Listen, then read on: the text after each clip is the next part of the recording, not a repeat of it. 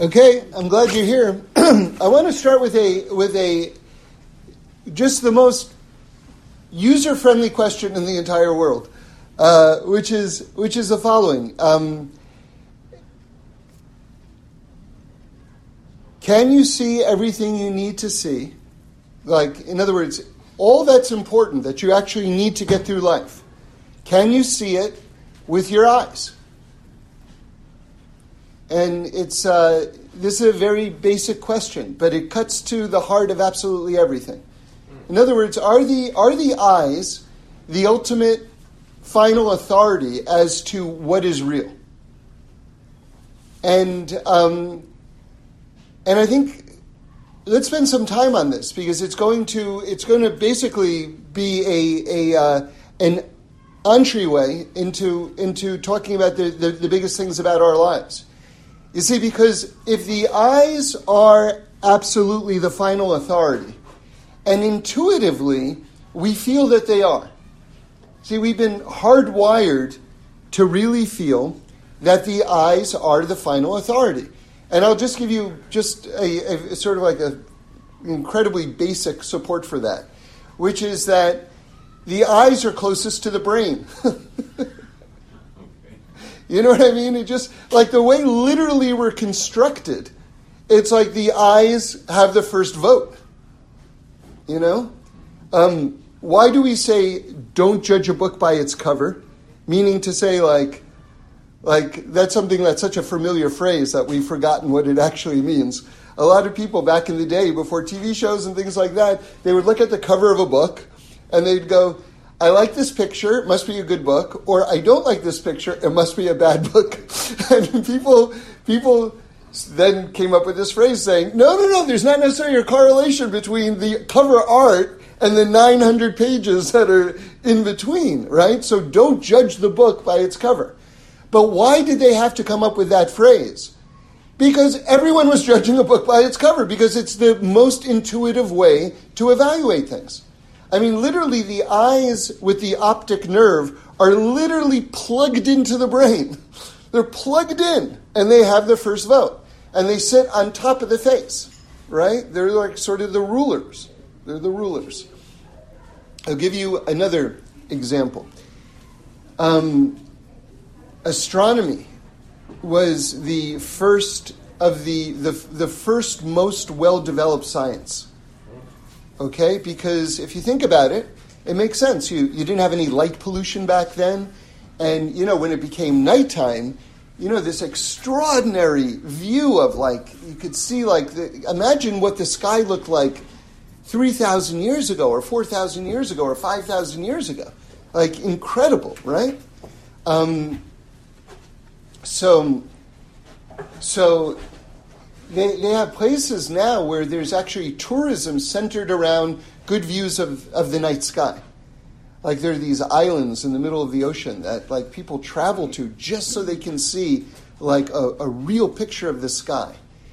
But one of the um, one of the most basic things that you'll see that everyone observes is you see that the that the sun rises in the east and it sets in the west.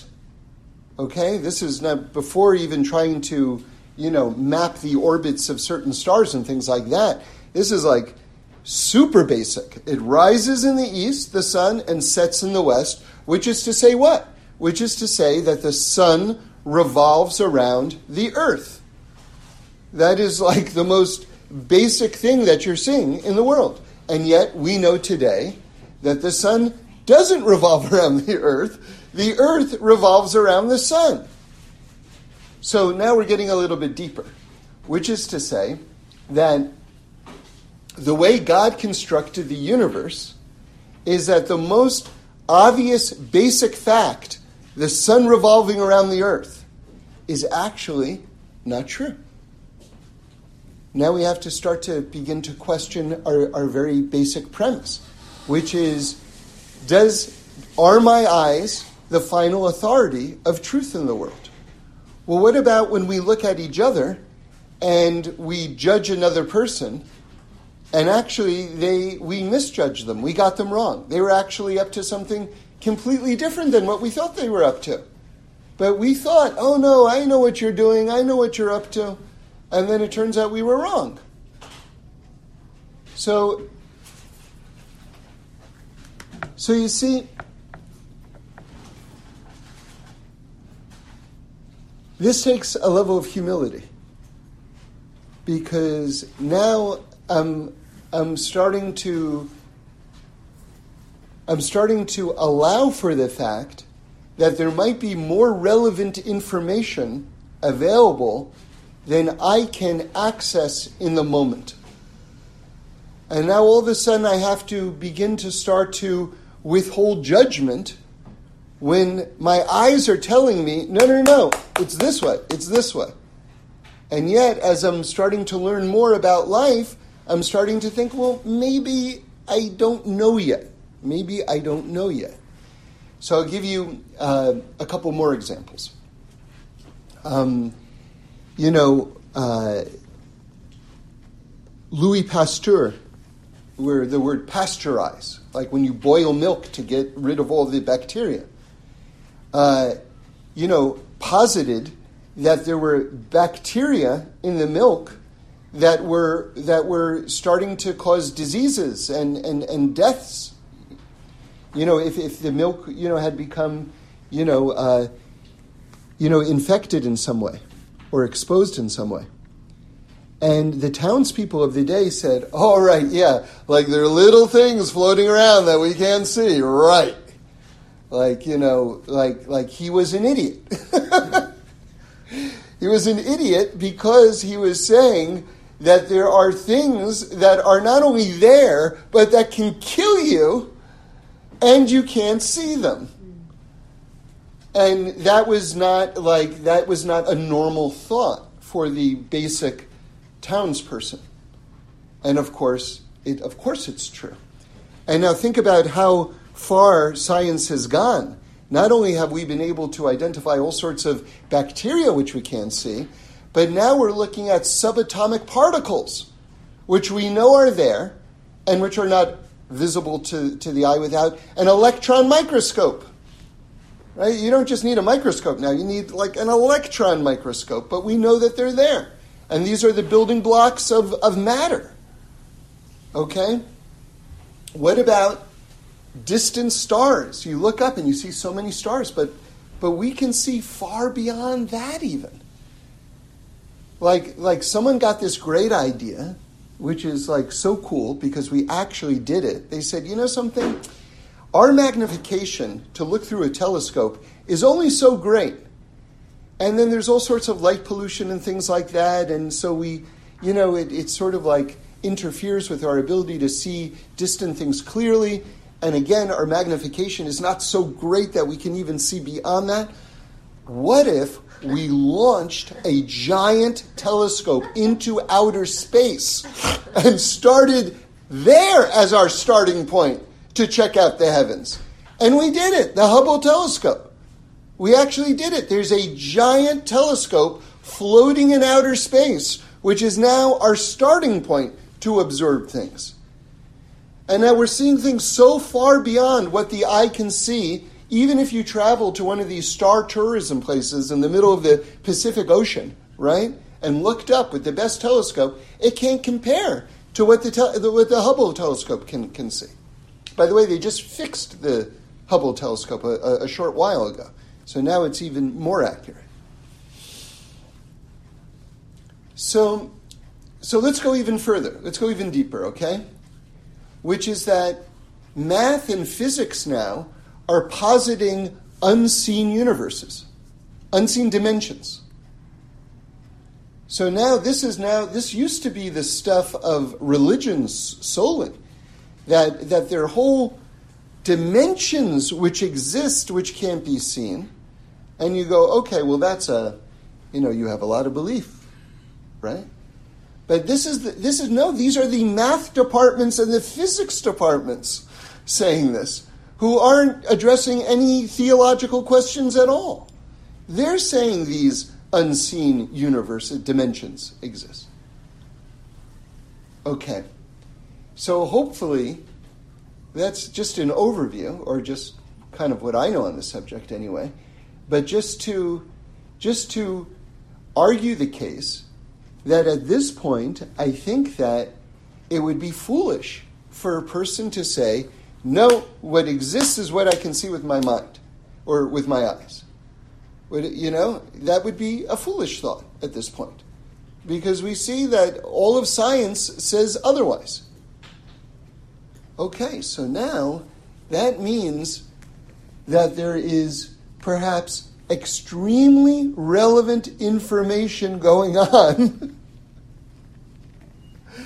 that I'm never going to find out with my eyes. I'm never going to find out on my own. And it could be a matter of life and death. So then, what do you do at that point? You say, okay, I got to learn something. I got to I got to go to a few classes, try to figure this out, because I don't want to be subject and held hostage by my own ignorance. So, what's the reality? Now, I'll tell you something interesting. In Judaism is not a religion. Okay? What, what does that mean? That it's not a religion. A religion says we believe this, that, and the other thing. We're, we don't, we're saying, no, no, no, this is actually what's going on. This is reality. This is reality. So actually, that's and that's what we want. We want reality, obviously. We that's what we need. So so I want to live in the real world. I don't want to live in some made up construct, especially some made up construct of my own making, because that's so foolish. I mean, there's so many people that are smarter than me. I'd rather live in their world than my world, right? Like, what do I want to be? You know, talking about being held hostage, held hostage to my own ignorance. Now, what if the Creator Himself, the one who made all of this, is telling us what we need? Is telling us, describing His universe to us and telling us how to access it? That would be the ultimate, right? The user's guide to the universe? That would be the ultimate. Give me that. We have that. It's called the Torah. That's what the Torah and the mitzvahs are.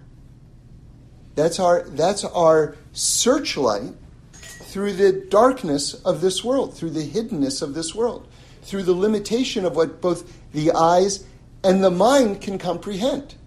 Remember, just like we developed this idea of how limited the eyes are in terms of really grasping the fullness of reality, the mind is similarly limited in this way.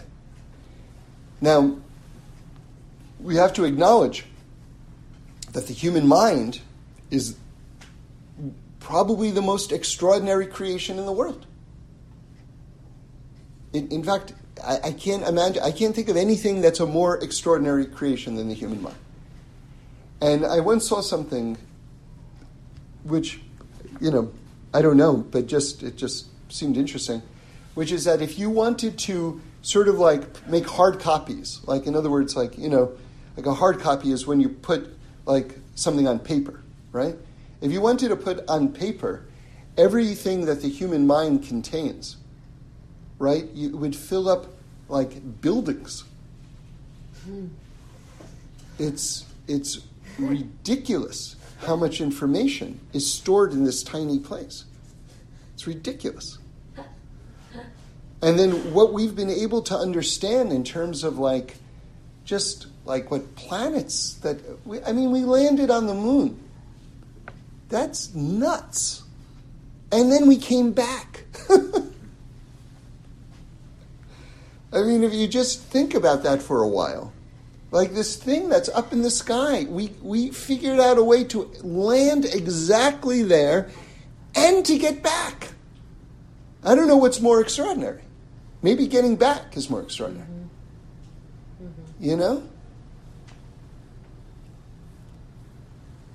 And, you know, I'm not going to catalog the history of human achievement, but it's, it's vast. It's vast. But, but, God made the human mind and if you think the human mind is vast, who is the God who made the human mind?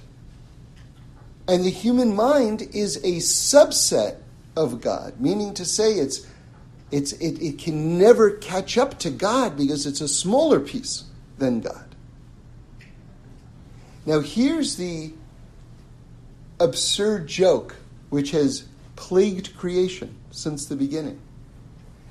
This subset of God, this smaller piece, this finite entity relative to the infinite entity, which is God, this finite entity, our mind, is created by God, and then we tell God what he can and can't do, what he is and isn't capable of. this is, would be a classic, classic example of the tail wagging the dog, so to speak. Right? L'havdil, right? Like, it's just, it's completely backwards. It's completely backwards.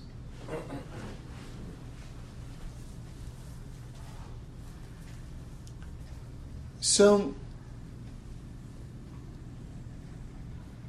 so what I'm what I'm trying to suggest is, is is that, you know, you know all those movies and things like that, and where they've got those giant hedge mazes, you know.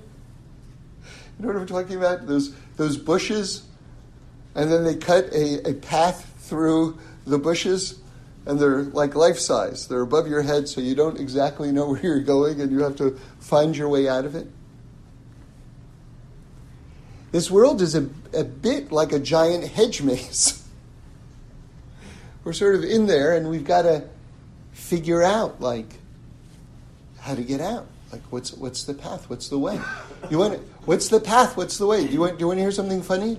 Halacha, which is translated sadly, as Jewish law. Halacha has the word holech in it. Holech means to walk. But it's but this translation of Jewish law is very didactic. It's like you can't say those words without feeling like someone is hitting you over the head with a stick. but but but it just means the way. It just means the path. That's that's that's all it means. It's it's it's it's sort of the way through life.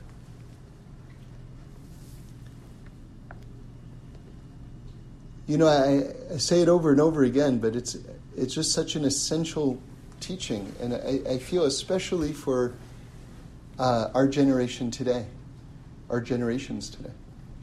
Um, the Kotzker Rebbe says, "I would never worship a God I understood." right? Because if you understand God, then you're also God. So what do you need God for? right? One of the premises of God is that you don't understand Him. God is not God if you understand Him. Do you understand? See, but to be comfortable with that, to embrace that teaching, like I love that teaching, to embrace that teaching means to make yourself humble to make yourself small, to understand that not only don't you know everything, but you can never know everything. And that that's actually normal. That's not abnormal, that's actually normal.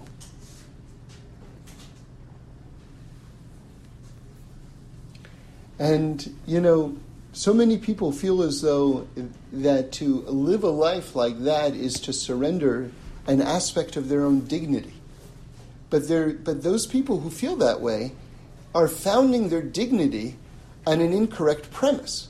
The incorrect premise being, I am in control. So if I am in control, how dare I surrender my control and say that the natural state is not to know?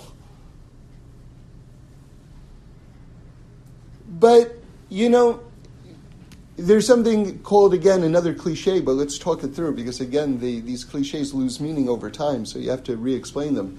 There's something called grasping at straws. What does that mean? That means someone, straws are these, you know, like hay, like they're these things that float in the water. They're very not substantial. So imagine a person, you know, we should know from it, is drowning. And they're trying to grab onto something to stop themselves from drowning So they hold on to these straws that are floating in the ocean. It doesn't help. It doesn't help. That's called grasping at straws. You, you're, you're, you're, you're, you're trying to grab onto something, but it's not improving your situation. So people try to, they, they, they're not comfortable with the idea that I, I don't know fully and can never know fully, uh, but that's natural. So they grasp at straws, which is, no, no, no, I really am the final authority. But that's a drowning man grabbing onto something that's not going to help them. Their own pride and their own substantiveness. It doesn't, that's not the cure for anything.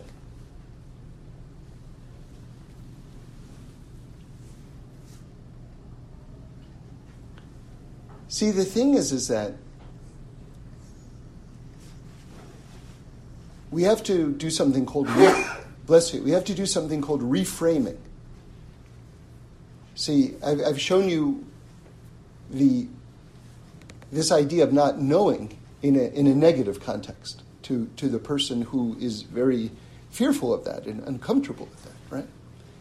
But here's the positive reframing of that idea to live in wonderment. You know, I'll, I'll tell you something. I, I, I was, you know, I mentioned about being on this safari in South Africa If you want to hear more about it, it's in last week's talk, which I forgot what we called it. Um, uh, oh, yeah, You Are God's Partner, if you want to hear that one. That's got a lot of nice stuff on it if you want to hear that. But anyway, we had this guide, we're in this open Jeep, and before we went out on our first sort of ride through the bush, you know, to see wild animals, he went around the, the Jeep saying, What do you want to see? So someone, the first person said, A lion right? And then someone else, I don't know what the other person said, some some other beast uh, like like a leopard or something like this. And then he and then he called on me and I said wonderment. And he looked at me and he said, "What's that? like what animals? How many legs does that have? Wonderment on that."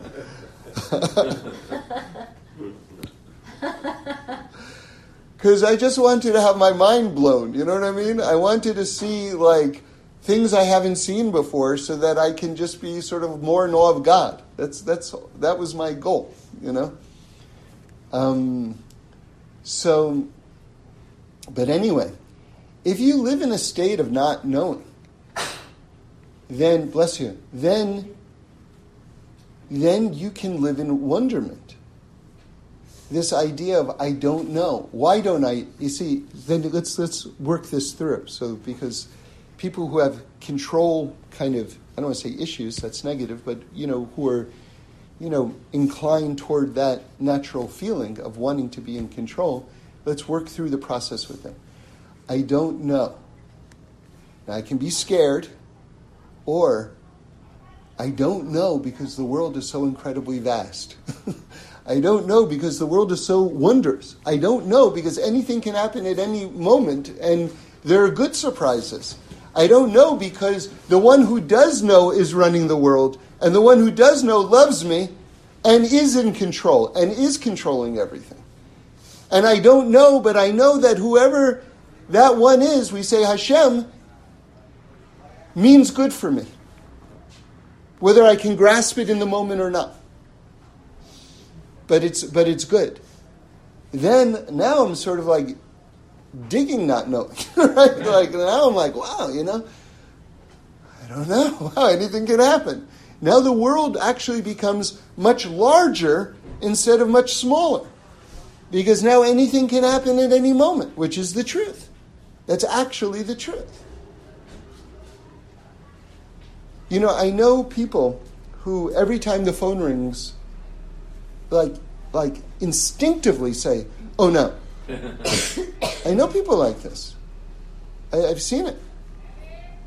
Why oh no? Who knows? So, so you have to, you have to understand something now. It's because I want to bring this now into a more focused discussion about Purim and Pesach. Because you see, you have two, I want you to picture this model in your mind, okay? You have two things going on simultaneously. Imagine in your mind the earth, or you, or your family, or whatever it is. That's the center circle, okay? And the thing is, within that sphere, within the sphere of this world, within the sphere of this world, we don't know. It's that's that's what it is. There's concealment. There's what we call exile. That, that's what it is. Let's just say concealment. We don't know how, mystery, we, we don't know. But now, around that ring, now imagine there's a, a greater ring surrounding that, and that's revelation. And that's going on at all times also, okay? Then that's God's knowledge of the world. So, in the deepest level, actually everything is known all of the time, and everything is being directed all the time. Within our sphere, we don't see it all the time, and we don't know all the time, but that's just our sphere. Around that sphere is a greater sphere where everything is always absolutely in control and everything is absolutely known. So the middle, the center sphere is called concealment, or you can give it another name, olam hazeh. And then the greater sphere around it is revelation, or you can call it godliness, or you can call it olam the world to come. Okay? And those things are going on simultaneously all of the time. You have to have both aspects in mind all of the time. If you want a model for this world, and if you want a model for your life, and if you want a model for the history of human civilization. You need the complete model. Okay? Okay. So, what is Purim teaching us? Okay? Purim is now talking about describing in the most amazing way the, the middle sphere, the sphere of concealment. And it's telling us that even in those aspects of concealment, God is absolutely still running the world even if it's not apparent to us that God is running the world. So, so I want to just go deeper into this thought because I, I, think that this is what I'm about to tell you is uh, it's in the Megillah. I'll show you where it is in the Megillah, but it's it's highlighting this point, which is life happens in slow motion. It happens in slow motion. And because it happens in slow motion, every, it just seems like whatever our prayers that we're praying, or the redemption, or whatever our needs are, are taking forever to become realized. To the point where we go, okay, you know what? I'm not standing on this line anymore. I'm going to switch lines because this line is not moving. I've been on this line, it's not moving. okay, but that's just kind of the nature of this dimension that we're in right now. Now, I'm going to give you an example, okay? Because the and the, this what I'm about to tell you right now is these are actual verses in the Megillah, but they're buried in the Megillah which means that they're the things that you'll read over super fast and you won't even have any idea how significant they are. Okay? So, if I were to ask you, I, am assuming you all know the story of the Megillah. So, I'll just tell you very basic, very, very basic. King Achashverosh throws this big feast. The Jews go to it, which is not a great thing for us to do, for the reason that Basically, what Achashverosh was celebrating was the fact that the Jews are never going to return to Israel. So, why are the Jews being part of a celebration that they're never going to go back to Israel and that they're going to be in exile forever? So, so Hashem, so to speak, says, okay, you've clearly forgotten what your mission is in this world. So, if you've forgotten what your mission is, so then what do I need you for? right? But just like it says in another place in Gemara Megillah that the decree for us to be, the Jewish people to be eradicated, God forbid, happened because we bowed down before the statue of Nebuchadnezzar. But it says the Jews only pretended to bow down to, the, to, the, to that statue. So it says God only pretended to eradicate us, which is crazy deep. That's crazy, crazy deep, okay? Anyway, the bottom line is that's the trigger event. And then at that feast, Achashverosh kills his wife, who he loves, and that's Vashti. And then he has like a big beauty contest throughout 127 countries. I mean, this is like, you know, like Miss World, right? Miss Universe. and they bring in like every great looking woman in the world, essentially, to, to, to be part of his harem for him to figure out who he wants to make his next queen. And Esther wins, and she's Jewish, but she hides her, she hides her identity. And then Haman, who's the top advisor to Achashverosh, he makes a decree because Mordecai, who's the head of the Jewish people, won't bow down to him. And Haman says, if he doesn't bow down to him, not only do I want to kill him, I want to kill all of his people. I want to kill all of the Jews. And then, and then, of course, there's a there's a happy ending. But but here's my point. Here's my point. You all know this story. Here's my point.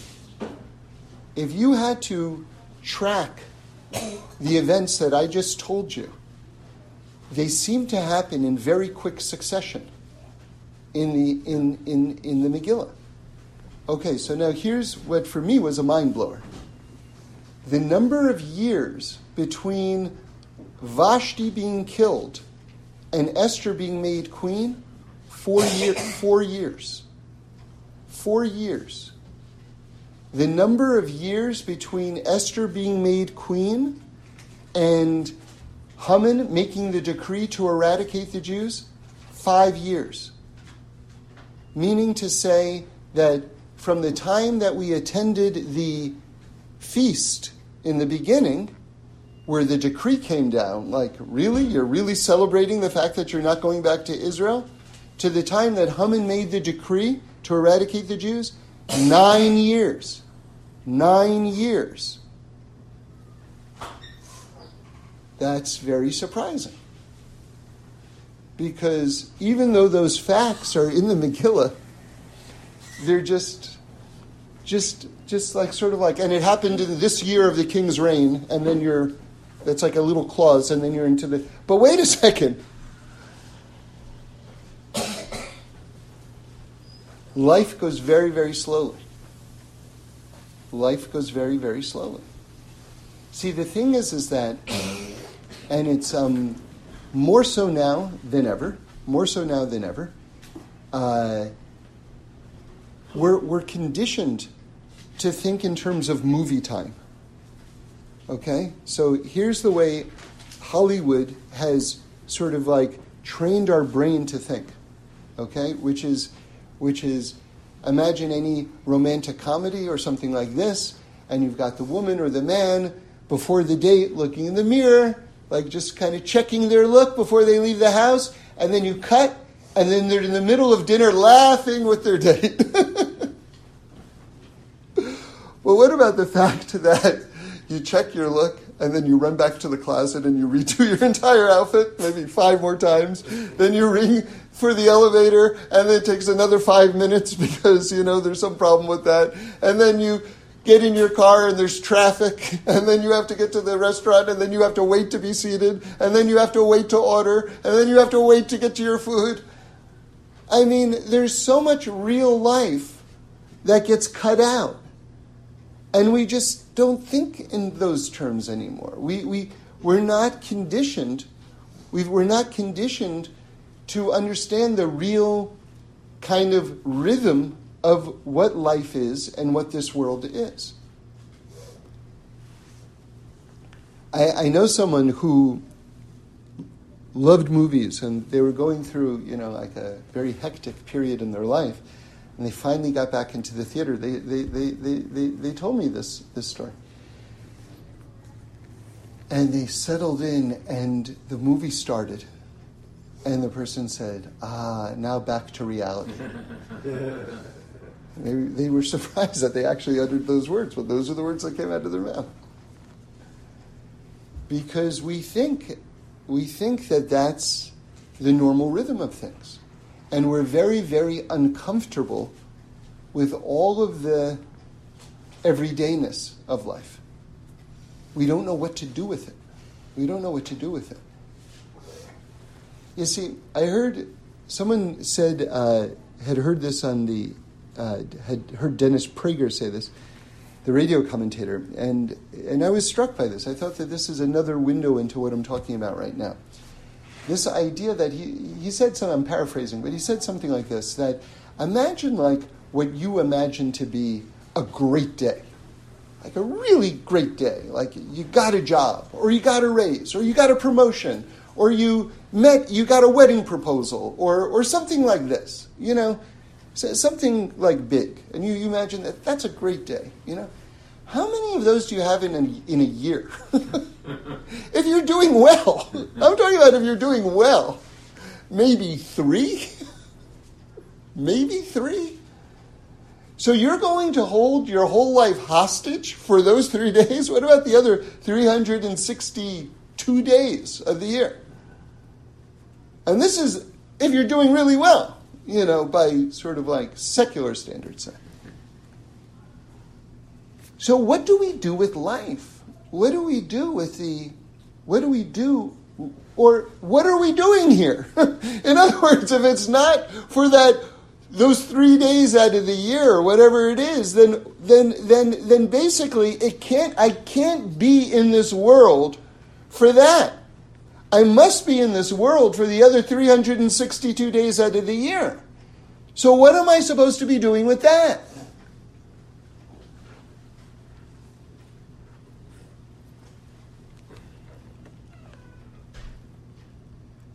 So you know, I had sort of like a an out there thought. I was thinking about wires and light bulbs, you know? and and and the thing is is that wires don't know that they're wires. and light bulbs don't know that they're light bulbs. Isn't that funny? But we're the wires and we're the light bulbs. What if the wires know that they're wires? and the light bulbs know that they're light bulbs? What if, what if our job is to reveal, like remember our map again, the, the, the middle circle of concealment, which is, let's call that the 362 days of the year, right? And then the circle around that, which is revelation.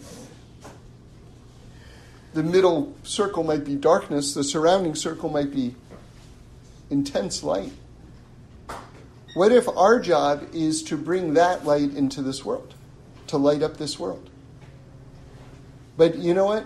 For us to light up this world, we the wires need to know that they're wires, and the light bulbs need to know that they're light bulbs.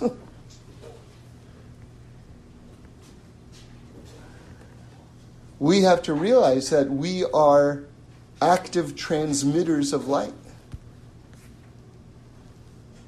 And how do we do that? Through the Torah, through the mitzvahs, through loving each other. Remember, one of the great gematrias. Love in Hebrew is ahava, and that's the same gematria, the same numerical equivalent of the word echad, which means one. One of the greatest ways to reveal the oneness of God in this world is through love, through loving each other. And then you reveal the oneness that's already there. See, one of the one of the you know philosophers once said, um, you know, asked, did man create God, or did God create man? Right. So if you, you know, if you've been learning and thinking and everything like that, you know, well, where did this world come from? Come on. God created man. God created everything. Okay. So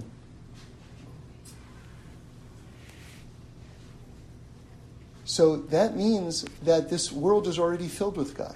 You see, we think that that through our belief in God, and again, this is like a um, this is a, like usually a subconscious thought, meaning that we, we don't even know that we're thinking this thought. But, but a lot of people think that, you know, I'm going to believe in God so much, I'm going to make him true. Relax, God's already there. you don't have to create him, He created you. He's keeping you alive at this moment. You know, I often think that the, you know, people wonder, does God exist? The, the greatest proof is, is that do you exist? If you exist, for sure God exists. The bigger question is, do you exist? but if you exist, for sure God exists, because how did you get here? You know, like Rabbi Green once said, and so powerful, he said, you know, so many people feel as though they're, again, eh, you know, back to the beginning here, that the final authority is my eyes. What I see with my eyes and what I understand with my mind, rationally speaking, that's where the buck stops. That is the final, the final level of authority in this world you know. But um, it's it's it's it's off. It's off. It's just off. So so God already exists. And God fills this entire world. Whether we believe in him or not, whether we accept it or not. And it's so awesome. Look how loving God is that you've got all these people denying his existence all the time and he's keeping them alive and allowing them to finish their sentences and allowing their tapes and their books to be published. That means God is very secure. God is not some insecure, petulant guy that's sort of like, well, I know what you're thinking. I'm going to close your mouth so that you never utter words again, right? He's like, okay, whatever. Go ahead, try. It's so silly. we have an appointment. We have, an, we have a face-to-face appointment, you know, at 120. Then we can talk some more, right, about how I don't exist. um, so, so the thing is, is that, you know, I, I again, we're the wires, we're the lights, but we have to know that we're the wires and that we're the lights. And what we're doing is we're taking, like, imagine the wires are going from that dark center circle to that surrounding light around the darkness. Those wires are going, and then all of us are light bulbs. And then we get to transmit that light and light up this world and not create God, reveal God. Do you understand? We then reveal what is actually going on right now all around us. See, that's what the Purim story is, is what's that's what the Megillah is saying so brilliantly, so unbelievably. Remember, one of the far out, let's just talk about the name of the Megillah, you know? Megillah Esther. Megillah, Megillah, the, the, the, root of the word Megillah means to reveal, right? And Esther, the root of that word, word means hidden. So Megillah Esther means the revelation of the hidden. That's, that's what, that's what the, the name of the book is revealing the hidden. And, and everyone mentions it, but it's just like, it's just like endlessly fascinating the name of God, Hashem, Yud Ke Vav or any of God's names, is not mentioned in the entire Megillah. The, but one name that's mentioned over and over again is Hamelech. Hamelech means the king. Hamelech, Hamelech, Hamelech, Hamelech, the king, right? And of course, we have a, a very central teaching that the, the hearts of rulers are in the hands of God. So when it says Hamelech, it means simultaneously the king, but also God who's working through the king.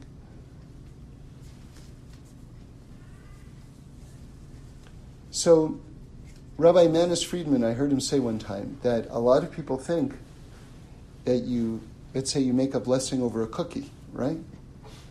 So that the cookie is basically an spiritually inert, right? It's kind of whatever. It's not a player. it's just what it is. And you make a blessing over it before you eat it. You acknowledge that it comes from Hashem, and now you have sanctified the cookie. You have made it holy. And that's that's what's going on. He goes, no, it's much deeper than that. He says, God already fills the world, which means there's already holiness in the cookie. Right? What you're doing when you make a blessing is you're revealing the fact that God is there. God's already there, but now you're revealing and you're publicizing the fact that God is there. You're not manufacturing it, you're revealing it. We're not manufacturing God's existence. God already exists, otherwise, we wouldn't be here. Nothing would be here if God didn't exist. But our job is to reveal God's oneness everywhere. And now, I want to go a little bit further, okay? And now, with this thought in mind, you see, let's just add one more thing. One of the very, very deep aspects of Purim, which gets buried, unfortunately, because it's tied in with so much merrymaking is something very, very, very, very profound, okay? Which sums up everything that I've been talking about in one mitzvah, okay? It's called Adelo which means getting to a place of not knowing. See, what I've been what I've been saying up until now is this whole idea that the eyes are the final authority, or the observable phenomena is true. The sun revolves around the earth, right? Wrong. Right? Like everything that I see is the is the final authority. Or that my mind, if my mind can't grasp it, don't tell me it's true. It's not true. Right? The idea that really reality is really way beyond what my mind can grasp, okay? And what I can see with my eyes. That's all in the category of quote unquote knowing. Right? That's the, that's the dark side or the bad side of knowing. If you really want to know, you have to know what you know. This is not an anti intellectual point of view. This is actually a smarter, wiser point of view. You have to know what you know and be actually extremely ambitious in ever wanting to know more. However, keeping in mind the vast amounts that you don't know at the same time. like the way Reb Shlomo put it was imagine, see, it's very hard for people to learn something new and feel dumber at the same time. Because if I tell you something new, then it's sort of like, hey, look what I know. I just got smarter. Y- yes, but think of it in this way Reb Shlomo said, with every piece of information that you get, you should feel like you've gotten one puzzle piece for a big puzzle that you don't have the other pieces of. so, which means that I just got a piece of information, I'm smarter, but wait a second, there are 499 missing pieces. I'm so much dumber, but I'm smarter, but I'm dumber. Not dumber, I'm more in a state of wonderment. I'm more in a state of wonderment because now I know a little piece of something even more vast that's going on that I have no idea about. And it vastly outweighs the amount of information that I just got.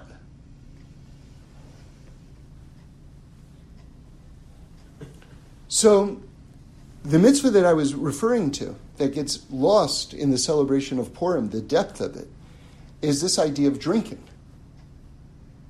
Now, now, there are different ways to get to this place of not knowing. You want to transcend the idea of knowing.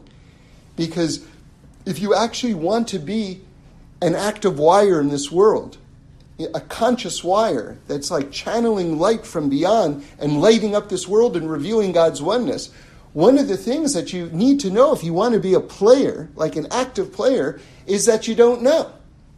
Right? So, so that's what Purim is about. Purim is about, again, the fact that even amidst the hiddenness, God is absolutely operating at all times. But because reality is happening so slowly, it just feels like more and more I'm driving the show. Because how do I because if God is almighty and God is absolutely running the world, then why isn't He doing what I want Him to do? Why is it taking so long if God is almighty?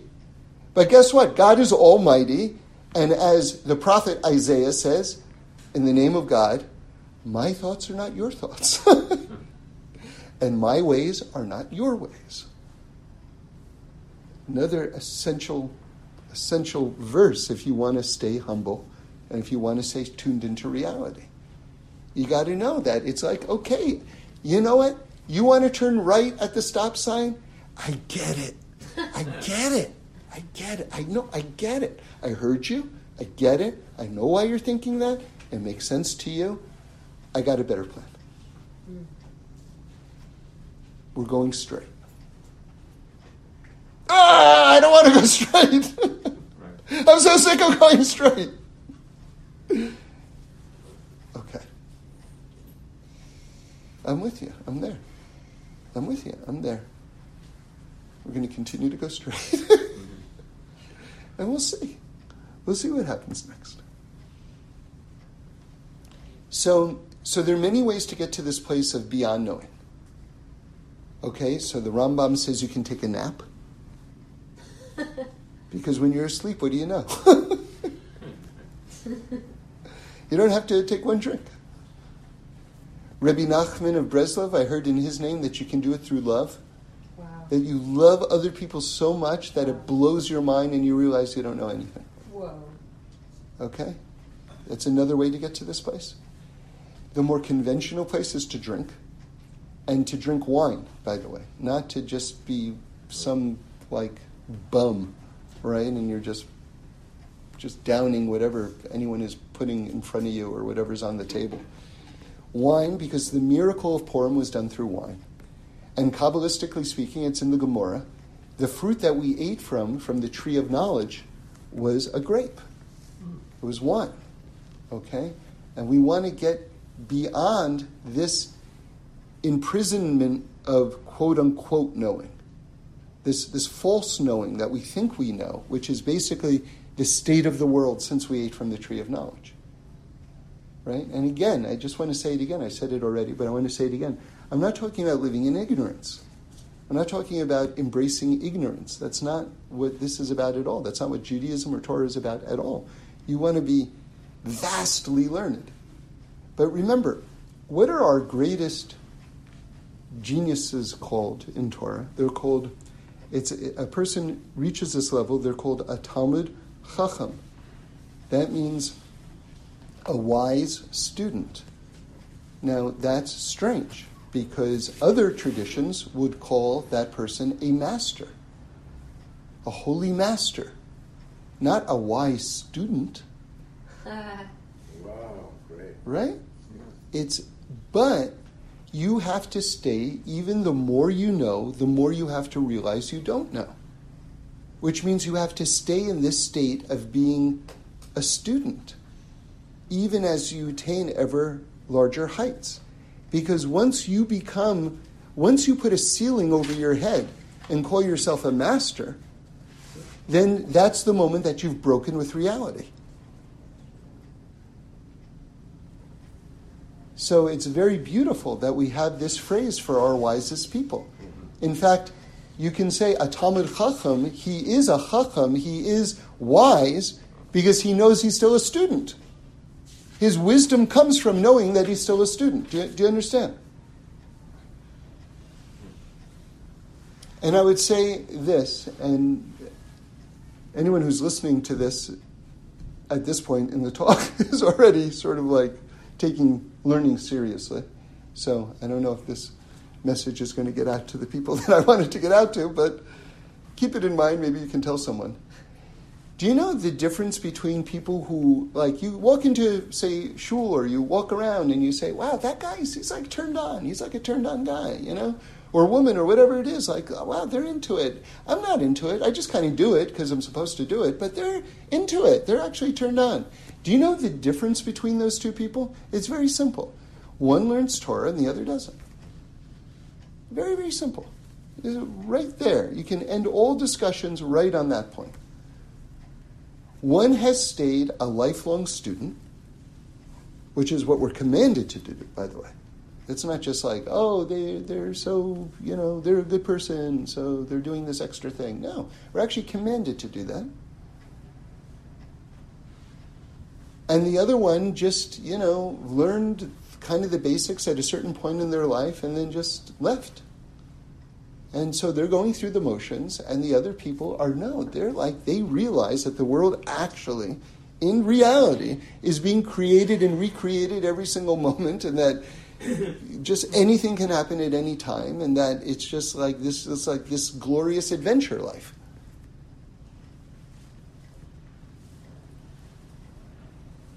So now, so so so Purim, which is the heart of darkness it's the heart of darkness. It really is, because you have to understand something. Think about time for a moment in a linear way. So, in, in this way, we have Nisan, the first month, let's say, is at the top of the chart. And then Purim is all the way in the 12th month on the bottom of the chart, okay? And that's where Purim takes place, in the month of Adar. Now, Nisan, the first month, that's the, that's the month of miracles. That's when we leave Egypt. That's Pesach. Open miracles. Nisan has the word nes in it, which means a miracle. The, the, the name of the month itself means miracles. Miracles is open revelation. Okay? Now, the furthest away from open revelation, the furthest, furthest, furthest, furthest away is Purim. So that's what I'm telling you. It's the heart of darkness. Okay? So so, in the heart of darkness, that's when God is most concealed. That's when you are most likely to think that you yourself are running the show. Okay, but now listen to this. There's a halacha, the Gemara says, that Purim has to be 30 days from Pesach. And you say, well, wait a second, that's the calendar. Isn't that always going to be the case? No, because we have oftentimes, like this year, two months of Adar where you could have put Purim in the first month of Adar. You understand? And then it would have been 60 days to Purim, uh, 60 days to Pesach. But the sages say, no, no, no, no, no, no. It's got to go Purim into Pesach. Okay? So, so, so, so now don't think of time in a linear way with the first month at the top of the chart and Purim on the bottom of the chart, furthest away from the light. Now think of time as a spiral. Okay? And now, actually, you've got Purim going right into Pesach. In other words, the closest thing to open revelation is the heart of darkness, or it's always darkness before the dawn. Right? Or if we can serve God in the darkness, if we can be the wires, if we can be the light bulbs, if we can reveal the oneness of God in the darkness, all of a sudden, bam, open miracles happen. That's the story of the calendar. That's the story that's going on. The end gets attached to the beginning. And then it lights up the beginning, and the beginning becomes redemption. Remember, the Zohar says that the future redemption that we're all waiting for is completely going to be based on us leaving Egypt. So Pesach doesn't just stand for 3,000 years ago or whatever it was when we left Egypt. Pesach is the model of the future redemption. And it says of all the holidays, the holiday that's going to be celebrated even after Mashiach comes is Purim. Because God's going to say, listen, when everything was lit up, of course you knew. But as a covet to you, who served me when it was totally dark. When it was totally dark. How can we not celebrate Purim forever?